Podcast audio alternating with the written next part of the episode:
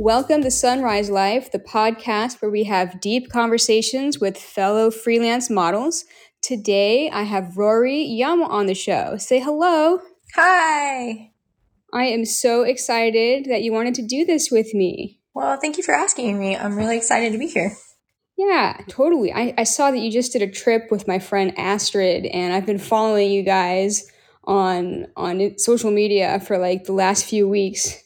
Oh, we had a really good time. I am delinquent in one video, the Parisian end of the European trip, and I've been making reels out of them. But there's just so much stuff that happened in Paris. I'm finding it really hard to make a one minute video. I want to make a three, three minute video. Yeah. Are you on YouTube also? No, I, I probably at this point should be. Good times. Yeah, it's it's a lot of work just like cataloging all of the adventures, but I think in in the end when I've done stuff like that, I always enjoy looking back on it. Yeah, that was kind of my motivation for it seems a little silly but does correlate with modeling for me too is I have all these adventures and what is found to be really helpful for me to be present in the moment or to even just like notice little things during the day is to capture them with the intent of making like a reel, not just to share with people. It's nice that other people also enjoy it. But for me, I get to look back and go, Oh yeah, I did do that. Or like, Hey guys, this is what I did when I was in Europe. And like sometimes it's hard to find the words or even to like share something without an image or like a video. And that is a really easy way for me to do that. Yeah, I would say it's kind of like the modern day version of scrapbooking, right? Ah, okay. I love that you said that because when I traveled around previously, I did scrapbook. So I saved everything from like ticket stubs to like movies to bar napkins to hostel tickets for checking in, and I would put them in my journal. And I have several of these composition notebooks full of just stuff that I did in different cities. That's so cool. And uh, there's definitely like something about having a physical item over a digital thing because I also worry like you know, I ha- take all these pictures, but everything is like on the internet. Like, what about when in 50 years from now, how am I going to find those files? You know? Yeah. Well, that's why I always encourage photographers to print their work, whether it's like printing it for a print that they want to put up on a wall or creating a magazine. For a while at the beginning of the pandemic, some of the things that I did shifted into creative coaching. And a lot of the folks that I had already had conversations with had come to a head where they were like, I'm not sure why I'm doing this. And I was like, well, let's start with a very simple exercise of curating a magazine just for yourself, not to sell. Because I think it alleviates some of that pressure of it having to be this bigger the larger than life thing. So if you're doing it just for yourself, it's okay if it's not perfect. It's okay if like some of the images don't make sense to anyone but you.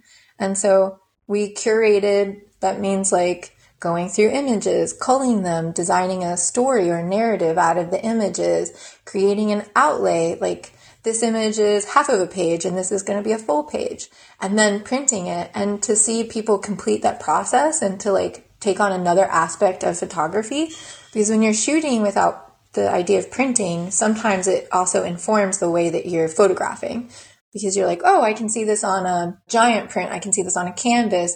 When I print it this large, this is what's now in focus. Is that really what I want to be in focus? What do I want to convey when someone looks at this image? So it changes the way that you're processing what you're photographing and sometimes even what you're framing. That's a really interesting perspective, uh, thinking about what you're shooting as if you're going to print it. And on the flip side, I've also worked with photographers who seem to be photographing for the intention of posting on Instagram. Like I've done, they asked me to do poses where I'm going to fit into a square and stuff like that for their Instagram feed. And I'm like, that's cool, but is it going to, you know, last the times? I mean, that's a really good question. So I've always considered all the things that I do with photography or modeling my legacy, like what I'm going to leave behind. And I think that that's shown up in the images that I create because I'm willing to push myself in certain ways. And so I think by setting an intent for something, it really shapes a lot of the little decisions that end up steamrolling into bigger decisions. Like you were saying, if you put a frame around a person, you're like, okay, you've got this square. Okay, well, my intent is to put it on Instagram. That makes sense. But what about if you wanted to print it? Are you going to print them in a series of square images or is that something totally different? That actually sounds cool. Though. Yeah. so at the beginning of the pandemic, I took a job at an arts council as a visual arts director, and I got to spend a lot of time finding artists, defining what art is, because so many different mediums of art exist, like neon light bending, and curating their work and creating stories out of them and then promoting the artist. And it felt like a really natural transition from my job as a freelance model into that role. But it really also opened my eyes to all the different possibilities. So like art from photography doesn't just have to end at like, cool, I created this picture, then I edited it, and then I printed it out. It could be printed on several different mediums. It could be a t-shirt. It could be the process of printing that you choose. It could be the first step in a multi-step process where like Pierre and Gilles, they're a photography duo. One photographs and one paints over the photograph and then they elaborately decorate the frame. I just didn't realize that there were so many different potential ways of like creating art and that was really cool experience. I love listening to all these variations that you're describing of just thinking outside the box because yeah. maybe a lot of people that I work with, and even myself, put myself into this little box or this is what we're shooting. Oh, and I'm not going to post process that that much because this is the intent. It's just the internet. People are only going to be looking at on on their phones. But coming up with ways to do like multimedia art, that's that's inspiring. Like I'm, I'm loving just the thought of it. Yeah. I mean, it's fun to like set yourself for different projects, especially when it's for yourself. So it sounds like not just you, but a lot of artists I noticed during the pandemic shifted their intent from I'm creating to fulfill a desire to need to create, and now I'm creating for the commercialization of it. And so sometimes those small shifts in intent changes the way that we're photographing, the way that we're capturing, because we're like, oh, this is only going to be consumed for three seconds. So does it need all of X? Probably not. And that's okay. That's not a right or wrong observation. I'm just noticing that you know, when you set an intention for something, the amount of effort that you give something or don't give something, it really changes. That's amazing. I'm definitely going to delve more into that thought like in my future.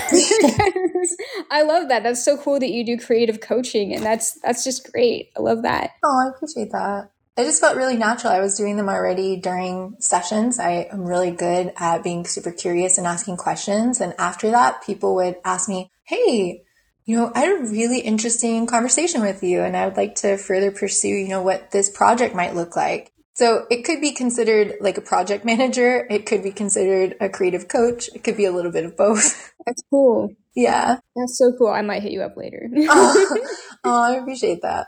Yeah, you. Uh, I'm sure you have other questions. Yes, I wanted to ask. Can you describe for the audience who might not already be aware of Roarie what your history in modeling is, how you got started, and how your career has progressed in a nutshell until how it's led you to where you are today? I mean, yeah, those are, that's a really good question. Start at the beginning. Okay. Yeah. So I was pretty young when my legs grew like overnight. And since that, I think it was like 13 or 14 perhaps, since that age, people would come up and say, Oh, you should be a model. And when I was really young and super rebellious, I was like, You don't tell me what to do. I'm going to be a rocket scientist in, in just true rebellion fashion.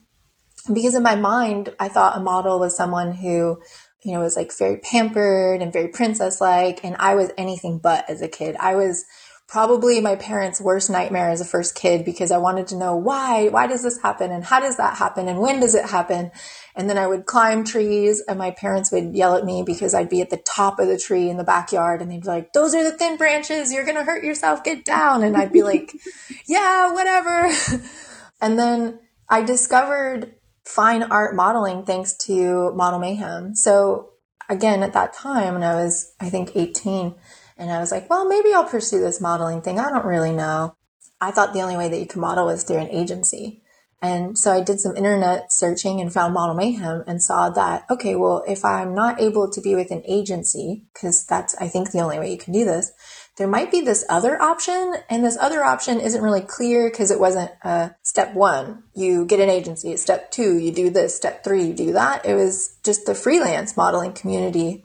And it seemed like a group of models were all approaching it from their own perspective with a general consensus on a set of like ethics or code that they were operating by.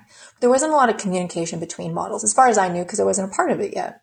And so I looking through all of these models portfolios, I came across a model named Brooklyn who had done a lot of fine art modeling. And I was like, well, I could totally be okay with this. This seems like an option.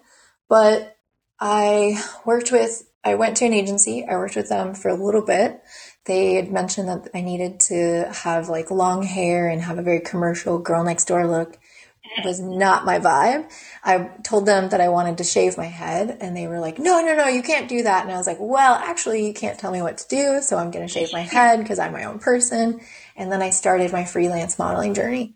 Sweet. Yeah. So it's kind of like, I love that. So, and really like my intent over the years, again, when I saw the fine art nude different model mayhem profiles, I realized that like nudity had another space. It wasn't just immediately sexual. It could be beautiful. It could be the shape of the body. It could be ugly. It could be vibrant. It could be passionate. It could be all of these things that I wasn't up until that point in my life had experienced because as like a thin, white, conventionally attractive female, I just got sexualized all the time. And so when I saw that this other option existed, I was like, I will pursue that to the end of the earth. And I want to create art that, that shares that, that we have a multitude of feelings and emotions that is not just nudity equals sex. And so I feel like over the course of the last decade that I've been doing this, that's the thing that I know that I'm doing. That's the thing that I know that I set out to do and have accomplished because I used to get messages when Tumblr existed in a different capacity from folks that were like, Oh, I didn't realize that you could be nude and it not be sexual. I didn't realize that you could be nude and be gender ambiguous. I didn't know that you could be nude and be X.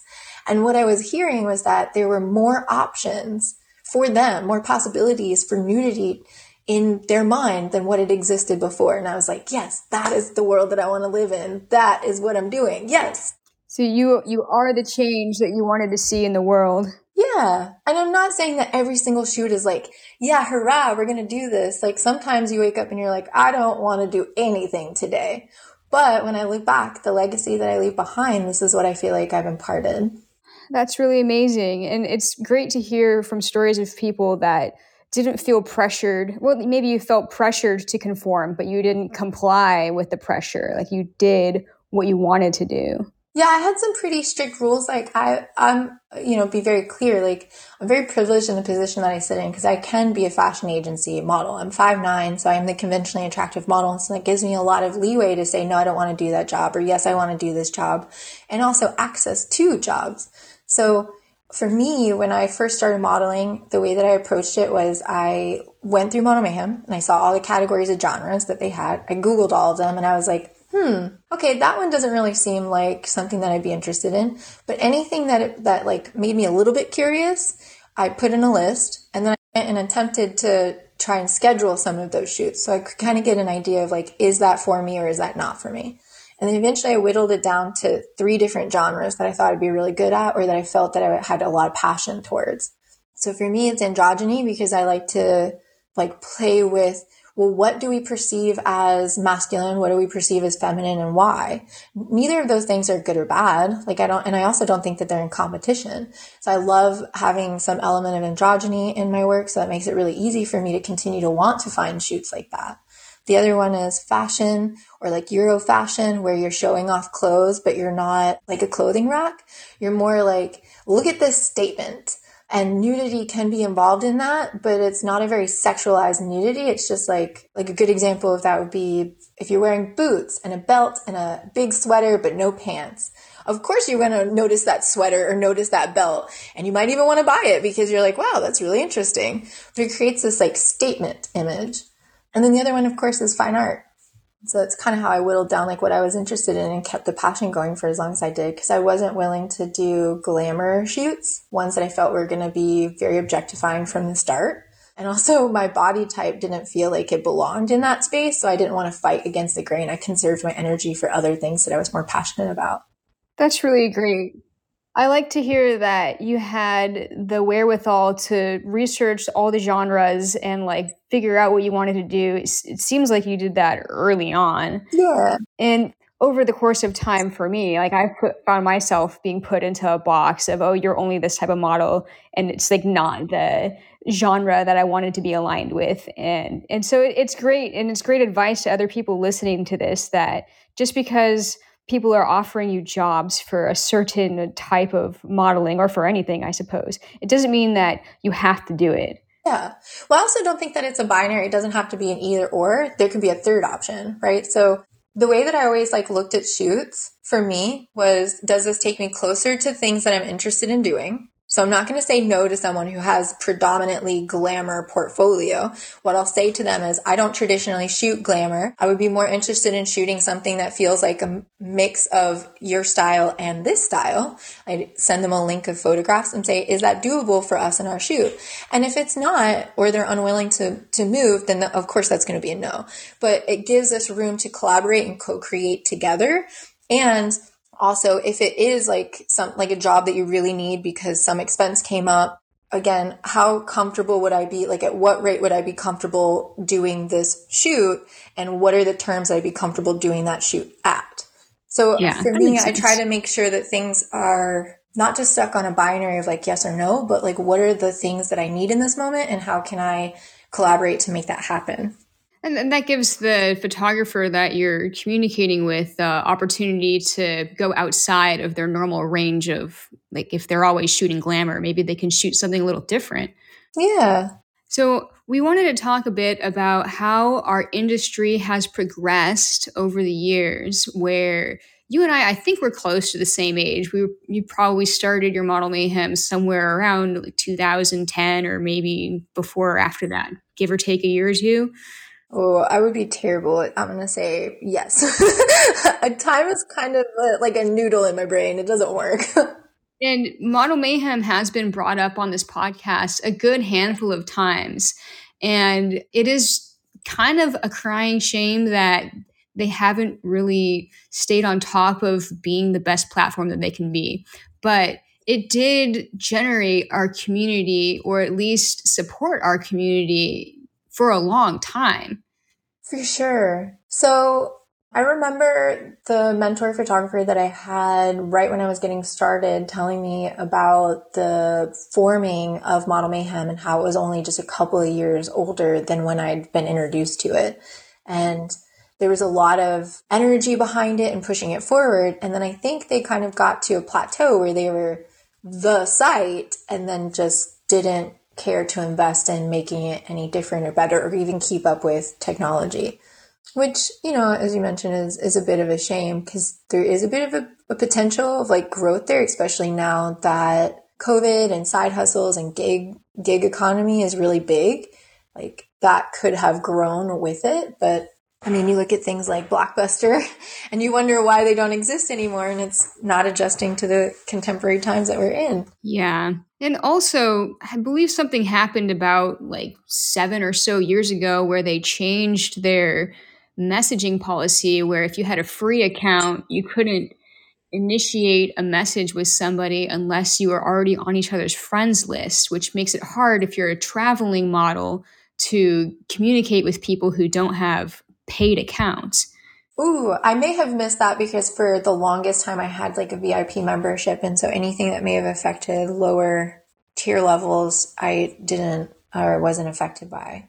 But I could see that happening as a way to monetization or to monetize the platform because it is like a money making business or at least would have to sustain some sort of level of income in order to maintain staff. So it makes sense. Yeah. I mean, I've, I've had a VIP account as well. But then the photographers who had free accounts who didn't want to have a paid account because they always had it for free weren't able to contact models with that weren't on their friends list yet. So it affected all of our like messaging capacity. Even if we had VIP accounts, people who didn't couldn't message us until we accepted each other as a friend. Ah, so that would really, right there alone, push people off of the site onto other sites, which is probably one of the reasons why it's not as active as it used to be. Yeah. Interesting. I remember back in the day, back in the awesome days when all you had to do was post a travel notice on Model Mayhem and it would book your entire tour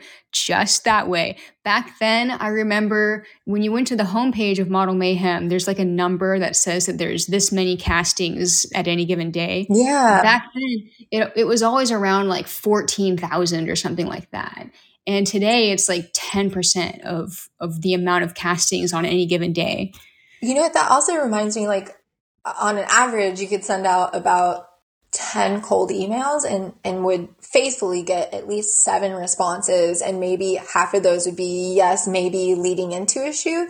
And half of those would be like, oh, I'm so sorry, I'm missing you. But now I send out 10 and I'll get on an average three or four responses. Yeah, it really makes it so that us as models have to share our contact list with each other and we have to like do like you know investigation on instagram learning how to use hashtags to find photographers in certain areas and it's it's a lot harder to find people that might want to hire us it's more labor intensive for sure. But I also, I mean, I don't, I wouldn't say that's necessarily a problem with models having to come together and communicate and share contacts with each other. Cause I think that is something that has been missing is a community of sorts where people share resources and say, Hey, I problem solved this way or I problem solved that way. Maybe that's not the exact answer for the person in the moment, but it could be a really good resource for them to help build off of yeah. Never going to be opposed to like models connecting with each other and conversing. Definitely. And that is true. That that is a, a blessing of the situation is that we are now communicating a lot more where when when we started back in the earlier 2000s it was not cool for experienced models to help out newer models. That was just not something that was happening back before Facebook groups and all of that. Everybody yeah. was just paving their own way.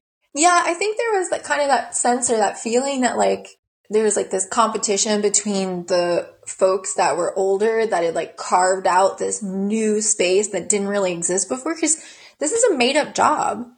Yeah. like, we're all just making it up as we go along. Like there's a certain framework. Okay, we both agree to show up to this date and this time and photos will be the result. But how we all get there, what our processes is to like what we're agreeing to or what you deem as professional versus what I deem as professional or even what you would bring in your suitcase could be very different than what I would bring in my suitcase.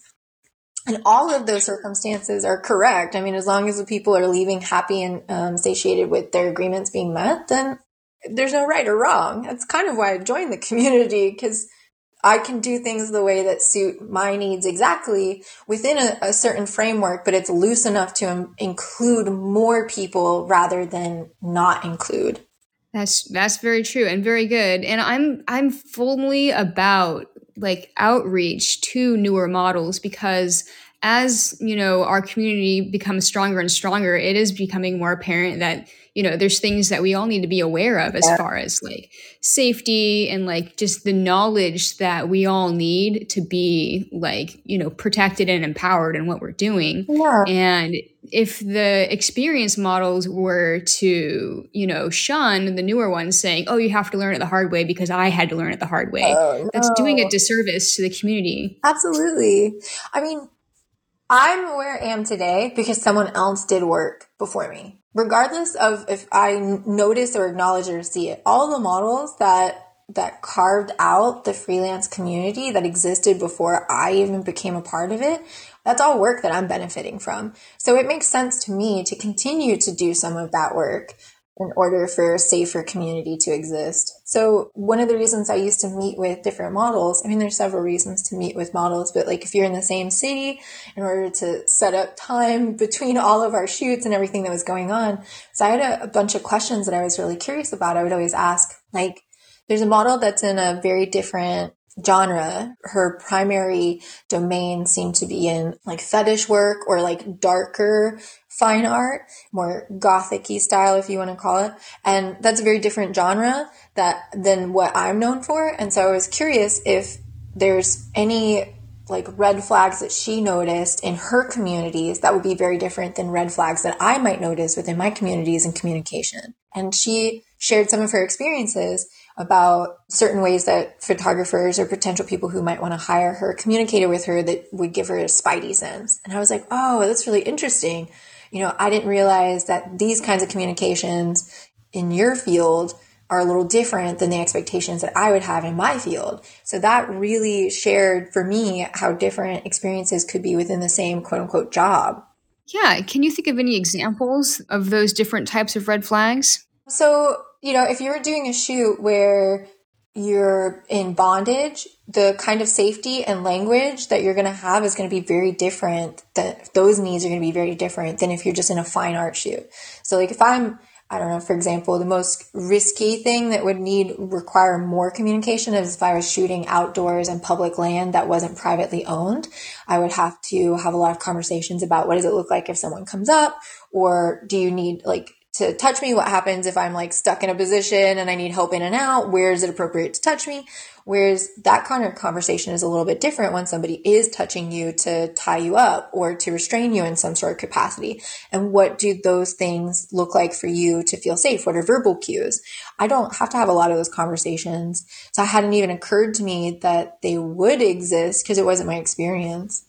That makes sense. And then there's things that you like really wouldn't know to ask unless it happened, unfortunately. And that's how some of us learn through experience. I'm just thinking about the the bondage thing and some of my past experiences, but and there's definitely like things that have happened where I've learned, okay, now because of this experience, I have the knowledge to set this boundary in advance. Yeah. Or like navigate more smoothly at this like what I would consider a sticky point. Yeah, like with bondage in particular. I'll, I'll, I'll set this little example out. Yeah. Because the the bondage photographer or producer or whatever you would refer to them as, they might say, you know, just give me a signal or like just say help if you feel uncomfortable, if you want to be untied. But then if they put duct tape over your mouth, how are you supposed to yeah. give that signal properly? And and then you don't know it until you're in that situation. Yeah. See, that's a really good example. So through the experience of having been in that situation, you know in advance that that may not work in that particular situation. So you're going to have to communicate what does a, a like a nonverbal signal look like. Yeah. Well, and I also think so one of the other things that I think about is from figure models, I've learned, I've learned this. There's certain positions that you can hold for a period of time before your body either gives out, like your arm goes to sleep or your leg goes to sleep or you start to feel numb or tingly. And so being clear and communicating up front, hey, I think I can hold this position for two minutes. I know that we're doing a 10 minute drawing pose. If you don't mind me shaking out my arm every two minutes, then I'm happy to hold this pose for you for 10 minutes versus just going into it and, and having to brave it out and, and feeling like you can't, you know, move or shift or change. You know, that's something that I learned over experience of time and being in, in different art circles. Oh, it's okay to like move your limb or readjust if you need to. I totally learned the hard way with that one too. But when you get into posing and like you're up front of the class, my first time, I'm like, oh, I'm going to do this pose. And they're like, you're going to do that for three minutes? I'm like, yeah, I can do that for three minutes. And then I, after 40 seconds, I quickly learned that I could not do that for yeah. three whole minutes. Well, I'm so not saying right. that you know, I didn't learn sometimes the hard way either. Yeah. but it is is really nice to be in a community of people where you can say, "Hey, you know, I'm just kind of curious. What does this look like for you?" And there, yeah, I've reached out to models of all different genres and capacities, and like full time, part time, just hobbyists or like just curious and only done it once to learn, you know, what people's experiences were, what perspective they were, you know, looking at the same thing with. Because everyone has a different experience. Yeah. And especially when you're working with people who are empathetic towards the model's situation, like physically, then that's always the path for a good experience. But there's definitely some people who don't necessarily think about that in advance, not necessarily that they have ill intentions toward the model that they're working with, but perhaps they just don't think to think about that because they're thinking about their creative idea that they want to shoot yeah. and not you know how cold it is or how uncomfortable the position is. Yeah. So i love doing this thing. It it tickles me and it's a great icebreaker but sometimes i'll ask the photographer to give me an example of what it is, like kind of pose that they were thinking of. Like I'll give you a better context around that. So there's this photographer that I worked with in um, Switzerland, and we've been corresponding for quite a long time to work together. And finally, it just was able to happen and, and, delighted me so. And he was very excited. He had a couple of different ideas that he wanted to work on. He had this large, like, tree branch that he'd whittled down. It was really beautiful. And he was wedging it in this corner and so you've got this long, spindly, like stick situation, and then of course a really long, spindly stick human. And so he was describing verbally a pose, and I just not getting it. I'm very, very bad at verbal instruction. If you tell me left, I'll turn right. It just it does not compute in my head. So I really need the actual person to do the pose that they're asking for. Not because I'm being funny, but it's it's more helpful for me. And so he learned this and then would do some of the poses that he was thinking of, and it helped with the icebreaker and also for him to understand how strenuous some of the things that he was asking for me to do and so that also helps build a bond because then we can be more collaborative. He's like, Oh, that's going to be really tough. Do you think you can do that?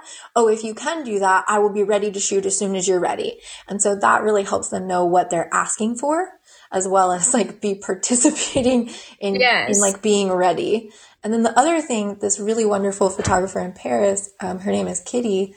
She, I appreciate her so much. She's a very strong Italian woman and, and like very opinionated. And what I appreciated her about this particular situation is we went to go out, outside to photograph. She had this very um, beautiful idea. She wanted me to be in front of a tree. And she was like, Roarie, we're going to go outside. I understand it's very cold. You're very tiny.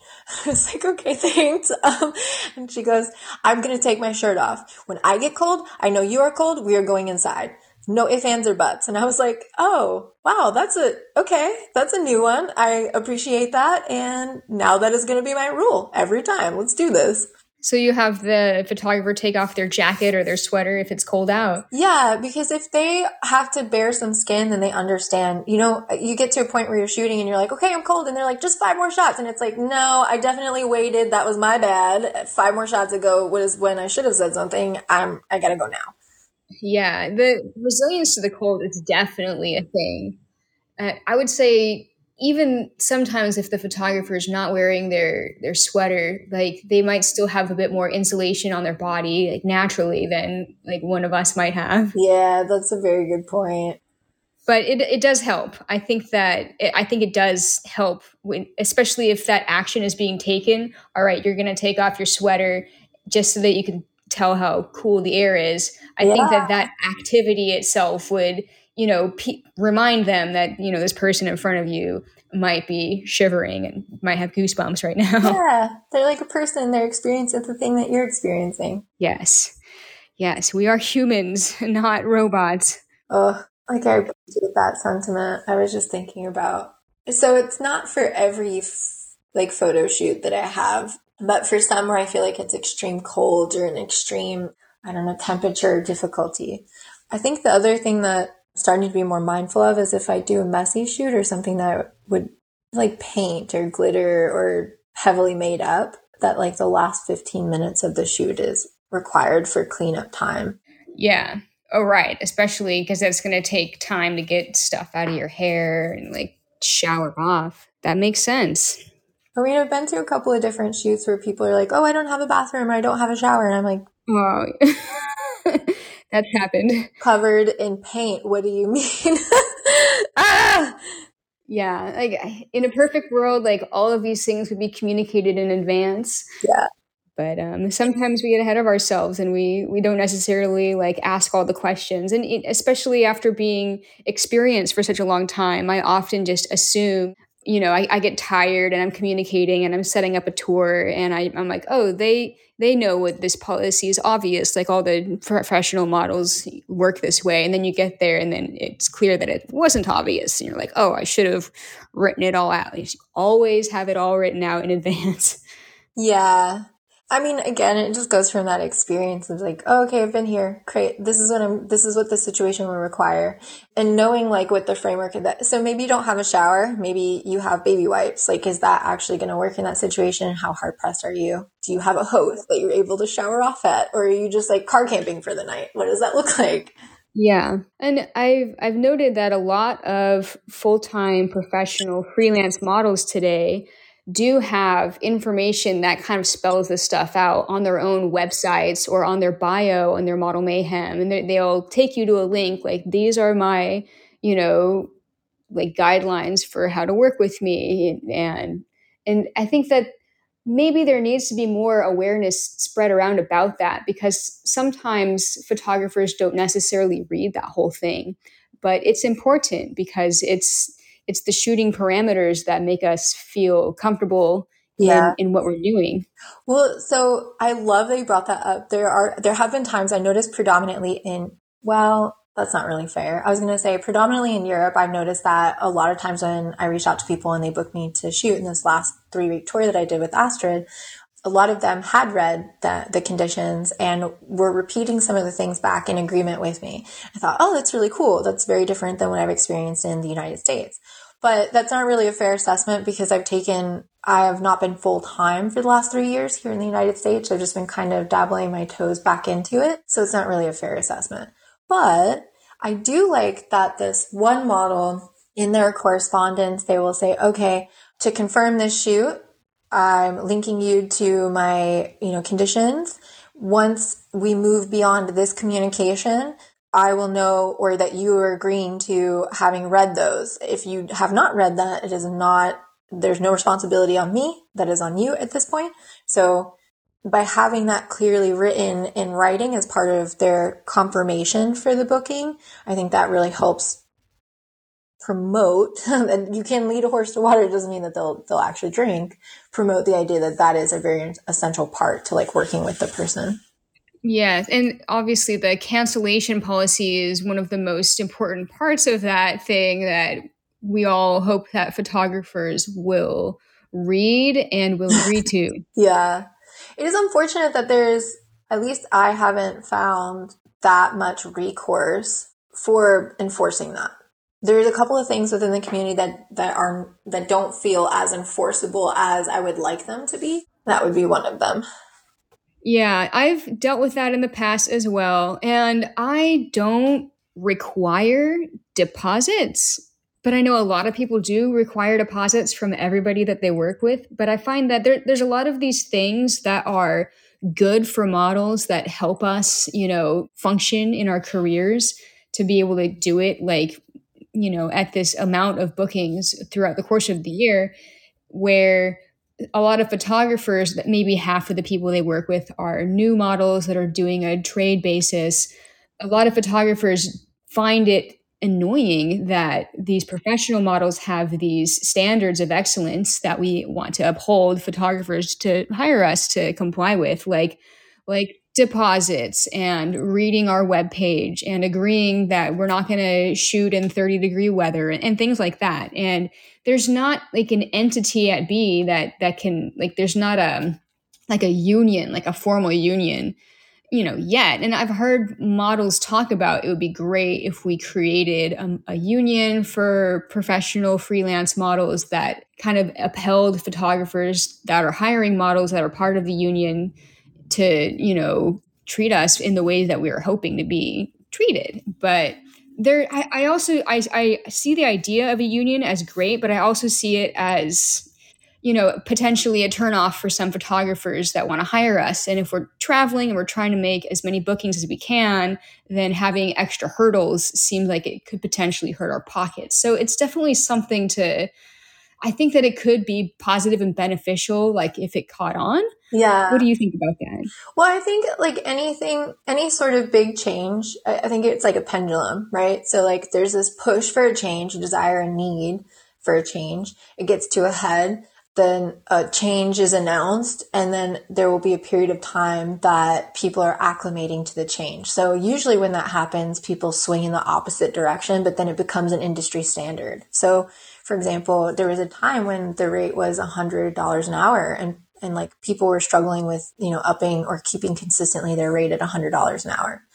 And then it went to 125 and there was a lot of lashback at that. And i'm sure there was a lot of you know disparaging conversation around that or photographers that flat right like outright decided that they weren't going to pay that rate. And then eventually that became the industry standard so much so that it's now 150 per hour. So you know i think that It really just takes a group of people to decide and move forward together in unison. And I think that's what's nice about having more models and more models communicate with each other is that we can more rapidly make those decisions. We don't need to wait for a union. We are the union as we communicate with each other. That's that that's what a union is. yeah, I suppose there doesn't have to be a legal entity backing it necessarily, um, as long as we're all you know setting the example by communicating with each other and yeah. then putting those expectations out when people are looking to hire us especially like the folks that have been in the industry for longer that bear the most responsibility because for example like i'm in a very privileged place whatever i say impresses upon a person who hires me as the standard because they may be putting me up on this pedestal saying, Oh, this person's been in the industry for 10 years and I really appreciate their work and I appreciate working with them. And there's this certain level of um, wanting to meet me because I've been not meet me as in like meet me in person, but meet me collaboratively where I'm at or what I'm saying is the standard because of the work that I've done for the last 10 years. And the benefit of that is not being challenged or questioned in some of those ways. So when I say, Hey, I want to do this thing, I realize that it does also affect people behind me. So even if I'm scared to do it, or even if I don't think it's a norm, but I, I think it should be a norm, that's kind of my responsibility to make that happen, given time and space and resources, of course.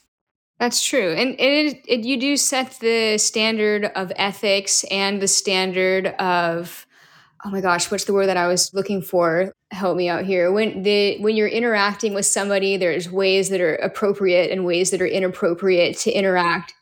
I would say like boundaries or like the framework for the for like the container that you're operating in. Yes, boundaries and oh my gosh, there's a word that I'm looking for. I'm the worst that at this. I'll remember at two o'clock in the morning and I'll be like, oh, it's this word. It's not ethics. And it is it involves ethics and it's not boundaries, like but it involves code? boundaries. Moral code or oh my god. oh, I hate when that happens. I'm sorry. Etiquette etiquette. etiquette. Okay. Yes, yeah. shoot etiquette. There's so many people, and especially photographers who are newer getting into photography that do mm-hmm. listen to this mm-hmm. podcast. So let's bring up some of the 101 etiquette things that every photographer should know at a shoot, and perhaps etiquette things that a model should know as well. Well, okay, so I, I think like most basic is like do what you agreed to do. if you agreed to shoot at this location at this time, then be there, be ready. Great. Yes. Pay what you agreed to pay. Great. Have your model release at the end of the shoot ready to be signed. Great. I prefer not to sign them at the beginning of the shoot because I'm not sure, especially if I'm meeting someone new, I'm not sure where the shoot's going to end. And also, like, when you sign a model release, you're consenting to all the poses that you've you've captured. And sometimes, not intentionally, but sometimes images that can be a little bit more explicit than what I intended, I don't want to sign that away right off the get-go. So right. I'd rather keep that negotiation power until the end when we're both in a good comfy space and saying, okay, cool. Yeah, the shoot did go really well and I am consenting to giving you the right style of images. That's good advice. Yeah. And there, you know, again, if it's like someone that I've worked with before and I have a good rapport with that I know that if I'm like, hey, I don't want to, I don't want that image, then I don't mind signing the model release at the beginning because we've already built that rapport together. Yes. Let's see. Snacks and bottled water are, are not expected, but they are really nice because that tells me that you see me as a person, a human being that has needs, not just a machine that's there to fulfill an obligation for you. Like I want to create with you, but I also need to be seen as a human being in order to be able to do my job to the fullest potential. I love these. Um, let's see other ones that I'm thinking of etiquette wise. Oh, right. This one is usually always obvious, and there are some exceptions, but don't touch the model is yeah. kind of a baseline you know like we don't generally need to be touched. We can adjust our own like hair or bra straps. There's exceptions like if you're upside down in some weird twisted position you can't yeah. physically move your hair. You're like yes but then always ask is it okay if i touch your hair? Yeah. I've i've had some of those where the photographer just assumes that it's okay. And and then sometimes it is but yeah. sometimes it's not Especially like when you're in a space where you feel really vulnerable. Like I've come to a new studio. I'm not familiar with the space. I am not sure who the person is. I'm just getting to know them. And so it's like an intimate bubble. You're touching me as a person. Would you on a like first time meeting someone go up to them and adjust their glasses on their face? Probably not. So your intent is to is for the image to be really good. And that's my intent there too. But I'm also a human being. So I need that space in order to be able to be fully vulnerable, which is what the camera requires for me is to be able to get into my body and my emotions and my emoting ability. And we disrupt that when we fail to see our co-creators as humans. Yes. I would say that everything with etiquette kind of goes back to just treating the people that you're working with as equal human beings and not just as you know your art subject that is performing for you. So i mean it does when, when all else fails defer to that. Yeah like i i i love that we can put it in this concise way of like here's the umbrella thing of it's like just treat human beings like human beings. But you're right sometimes it can be really hard to know what the specifics of that are. Like you know if it's a two hour shoot asking the person like for me a, a perfect shoot would be like cool, we've agreed to meet at this time at this place. Great. I get there five minutes early and they're there and they're ready. They've shown me where a bottle of water is, where the changing station is, where the makeup table is. I've gotten a mini tour so I know the layout of the land so that if I need anything, I can go meet my own needs. I don't have to stop in the middle of the shoot and go, Hey, where's the bathroom? And then yeah. they say, okay, here's the couple of ideas that I have, or here's the spaces that we might create in. And then you can go over whatever wardrobe you might have. And then you shoot for maybe 10, 15 minutes and then review images so that you kind of are building a language together of, okay, this is what you're looking at in an image. Great. I'm really going to pay attention to my hands because that's what I hear is really important to you cool. Or what did you like about that image? Oh, you really like the way that the shadow is covering the face. Okay, I'll be more mindful. I will do more things where my face is in shadow or ambiguous. So you're really building that language and container together. And then you get another 10 or 15 minutes and then you get a break where you're eating a snack. And then you get another 10 or 15 minutes doing, you know, the different things. But that's kind of like, in my mind, an ideal shoot where someone is really communicative. They're asking for your opinion. They're wanting you to participate as not just like an object and they're mindful that you're a human being. You might need a break or you might need to cool down or go to the bathroom. And there's space for those things where you're not like, okay, we've only got two hours. Let's crank it out. Do, do, do, do, do, oh this. Okay, great. Now do, do, do, do, do this. Do, do, do, do, do this. And it's like, okay, I appreciate that you're very productive. And when you invest time, effort, energy into resources, you want to make sure that it is productive for you. But I'm also a human being and I don't, I'm not a racehorse. I can't, I can't be doing yes.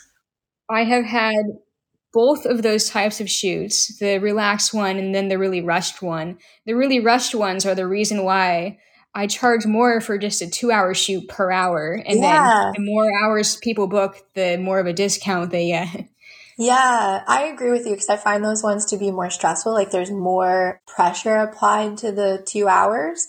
So yeah. I've always, in order to kind of like what you were saying, for my own peace of mind, generally speaking, when I write people, I will tell them, here I'm booking in three or four hour slots and I'm happy to give them a better rate for that amount because then we can be more relaxed. Then we can expand like, like people are not as easy to dismiss a rabbit hole of like, hey, what would happen if we did this? And that's the most fun to me. That's when we're really creating art because art is solving problems and asking questions. Yeah, and going outside the box. Absolutely. And if you don't have space for that in your shoot, then what are you producing? What is the intent? Or you're just yes. creating specific needs like, oh, I want to get this thing for Instagram or oh, I want to get this like video or whatever for this specific thing because you have such a limited window of time together. Yeah, exactly. We're getting closer to the hour, and I still wanted to ask you another type of question before we go. It's called the Rising Phoenix Moment of Your Life. Can you describe something, whether it's related to your modeling or something else in your life, where you were faced with some kind of a challenge that you had to overcome, whether it was career related or about self confidence? What is your Rising Phoenix moment in life? Ooh. So that's a that's kind of like again the reason why I got into like modeling in the first place was that I'd pent up so much negative energy from the limitation that I perceived people giving me. I understood that they were trying to give me a compliment, but a compliment in their eyes was very limiting in my eyes. So they're like, you should be a model. And it's like, but I'm a whole person. I could be artist. I could be an author. I could want to be into data research. Like when you tell me that I'm only good for this one thing, it feels so limiting and it really started to become consuming to me. And that's why I was so adverse to wanting to model in the first place. But then when I discovered that there were other genres that I could dive into and that I didn't have to be that one thing, then it really gave me the opportunity to explore okay, what if I conserve some of my energy and I, I don't go against the grain? I do the thing that everyone is telling me I should go do. Okay but how can I approach it from a way that will solve problems in my life that will give me creative fulfillment or the ability to travel? I dropped out of high school. It just wasn't for me. School was not a good way for me to learn. I'm more Same. very like hands-on and I'm really glad to hear that because I'm feeling like the more creative people that I meet that are in the freelance community, the more that resonates. I'm like, oh, okay, so that's not just me. I'm not this isolated event. I'm just like school is set up for some people that it works really well, but it just didn't work for me. And so, you know, overcoming that perception of like, well, modeling can only be this one thing. And I was like, no, modeling can be whatever journey I want it to be. That's why it's freelance. So I will empower myself to go and see the world, to go and have these experiences, to go and do all the things that I didn't have access to. So when you drop out of high school or you don't go to college, there are like society will tell you, oh, well, you don't really get access to this job or to that job, or you don't get to have these kinds of resources. And it's like, oh, well, I always wanted to travel. How am I going to make that happen? Well, freelance modeling gave me the opportunity. It empowered me to learn boundaries and consent and design a container that would make me feel safe or that I could want to be vulnerable. It also gave me the space to like explore different emotions that the world says, oh, well, you can't be mad or oh, you can't be sad. It gave me space to explore and also a visual to point at and go, oh, that's what I felt then. It was a lot of things for me in this journey of like a decade. Yeah, I resonate with a lot of that too. I didn't know that you were also a high school dropout, but yeah, yeah I mean, there's a lot of really famous, well known people who did not complete high school and they went forward to be very successful and change the world. So, yeah, who needs it you know? You don't you don't have to do what everybody says that you're supposed to do. You don't have to complete college. And if you're a model it doesn't mean you have to have an agent or like work for a magazine or because a lot of people still think that that's what a model is. Our little freelance community is still really small but yeah. but we love it and it's empowered us to do all this amazing travel and like you know influencing our friends and like yeah. just expressing ourselves because we didn't really have the same avenue of self-expression before. Like there there are obviously different kinds of art. You know we could express ourselves through music and painting but there's definitely a, a different vibe to expressing through your actual body. Yeah. And also i felt like there's you know some artists that talk about being in the flow state and i've experienced that being collaborative working with other people getting into a space together where we're like I don't know if you've experienced this particular phenomenon, but it's almost like a photographer is about to ask you to move a limb or turn your face and you're already doing it. Yes, and that like, has happened. wait a minute, did we just this energy we both synced up and I could read your mind and we're on the same page? That's wild. And for me, that is like such a beautiful experience. It is, and it, it, when it's working that well, like there is definitely a flow state where like time doesn't seem to pass so mm-hmm. like like agonizingly like it, the time just kind of flies and you're not thinking about like other problems in your life or whatever. When you're having a good shoot you're just thinking about creating and what you are creating. Absolutely. I live for those moments and i know those shoots exist. I've experienced them and do experience them today. They're just rare gems. Really yeah it's like with freelance modeling one of the the hardest lessons that i had to learn like early on is that like there's not a big break. Like it's not america's next top model. Like i mean you could like you know win a sponsorship or whatever but like overall like your career is made up of a bunch of small gigs and then some of them are really awesome and some of them are just you know yeah, you know, but they're not always going to be like the most spectacular. Like you're not you're not going to be getting famous from any one shoot necessarily. Yeah. Like you have to enjoy the process of all the photo shoots. So I've always measured it like I love that you said that because I think sometimes we get really hung up on this binary of like yes I'm going to take that shoot or no I'm not going to take that shoot because it doesn't tick all of my boxes. And for me, I would look at it like does this take me closer to the goals of what I what I'm envisioning my career to look like? Does this fulfill other needs that I might have like a location or wardrobe or makeup thing um, as all parts of the process and journey and goal versus like, is this exactly what I want to get hired for? No, then I'm not going to take it. Like that didn't really seem to be benefiting anybody. And sometimes I could be wrong. Like I could say, oh, I, maybe I'm not interested in working with this particular person. And then later see a photo series that they did with someone else and go, oh, I misjudged that person or I misjudged that person's work. And that would be a good collaborative space for me to exist in. Mm. Yeah, it's all a learning process and there is definitely some like giving the benefit of the doubt to people especially when they're new yeah you know that are gonna it's gonna be a you know at least a productive time between the two of you whether or not you create something epic or not. You don't always have to be creating something epic. Yeah finding leaning into curiosity and finding something new that could be exciting for you during that shoot is definitely a good way to keep that exciting. So you're not always like trying to up the ante. Because I, I do find myself in competition with myself but then i'm like oh but i've already done that. Well it doesn't matter. It doesn't matter that i've already done that. I could do that through a different lens through a different perspective. What am i doing new in this particular space and time? There's definitely like because you've had this like part of your life where you went through your rebellion stage towards the beginning where you were getting into modeling and now you've made it so that this is your full-time thing. Even though you mentioned that the last three years it hasn't fully been full-time you're still making an income as a freelancer and traveling and in a sense do you feel like you have made it Okay, so I struggle with that particularly because I think if in my brain I hit a plateau where I was like, cool, I've made it, then I wouldn't continue to be hungry to see what's around the next corner. I wouldn't be motivated to like explore what could be next. So while I would say that I really love the body of work that I've created already, there's so much more for me to explore that it makes me excited to want to continue doing that. And I've always maintained, because Vivienne Westwood was a huge hero of mine, particularly for this specific reason. I think she was 70. She shot with Juergen Teller, and it was a very explicit spread where she was laying on this couch. I mean, the meme, shoot me like your French girls, comes to mind, but she was fully nude and fully explicit.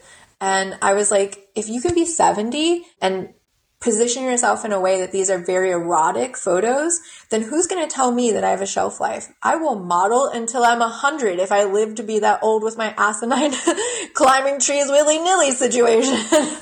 Awesome! I love to hear that. That's amazing. That, and that's a that's a great positive note to end on. I think. I, um, thank you so much for doing this podcast with me. I've really enjoyed our conversation, and I hope we can meet in real life. Someday. I hope so too. Thank you so much. And I hope you and Astrid have a great workshop in Florida. Ah, thanks, Roarie. So All right. Yeah, absolutely. I'll talk to you soon. All right, bye.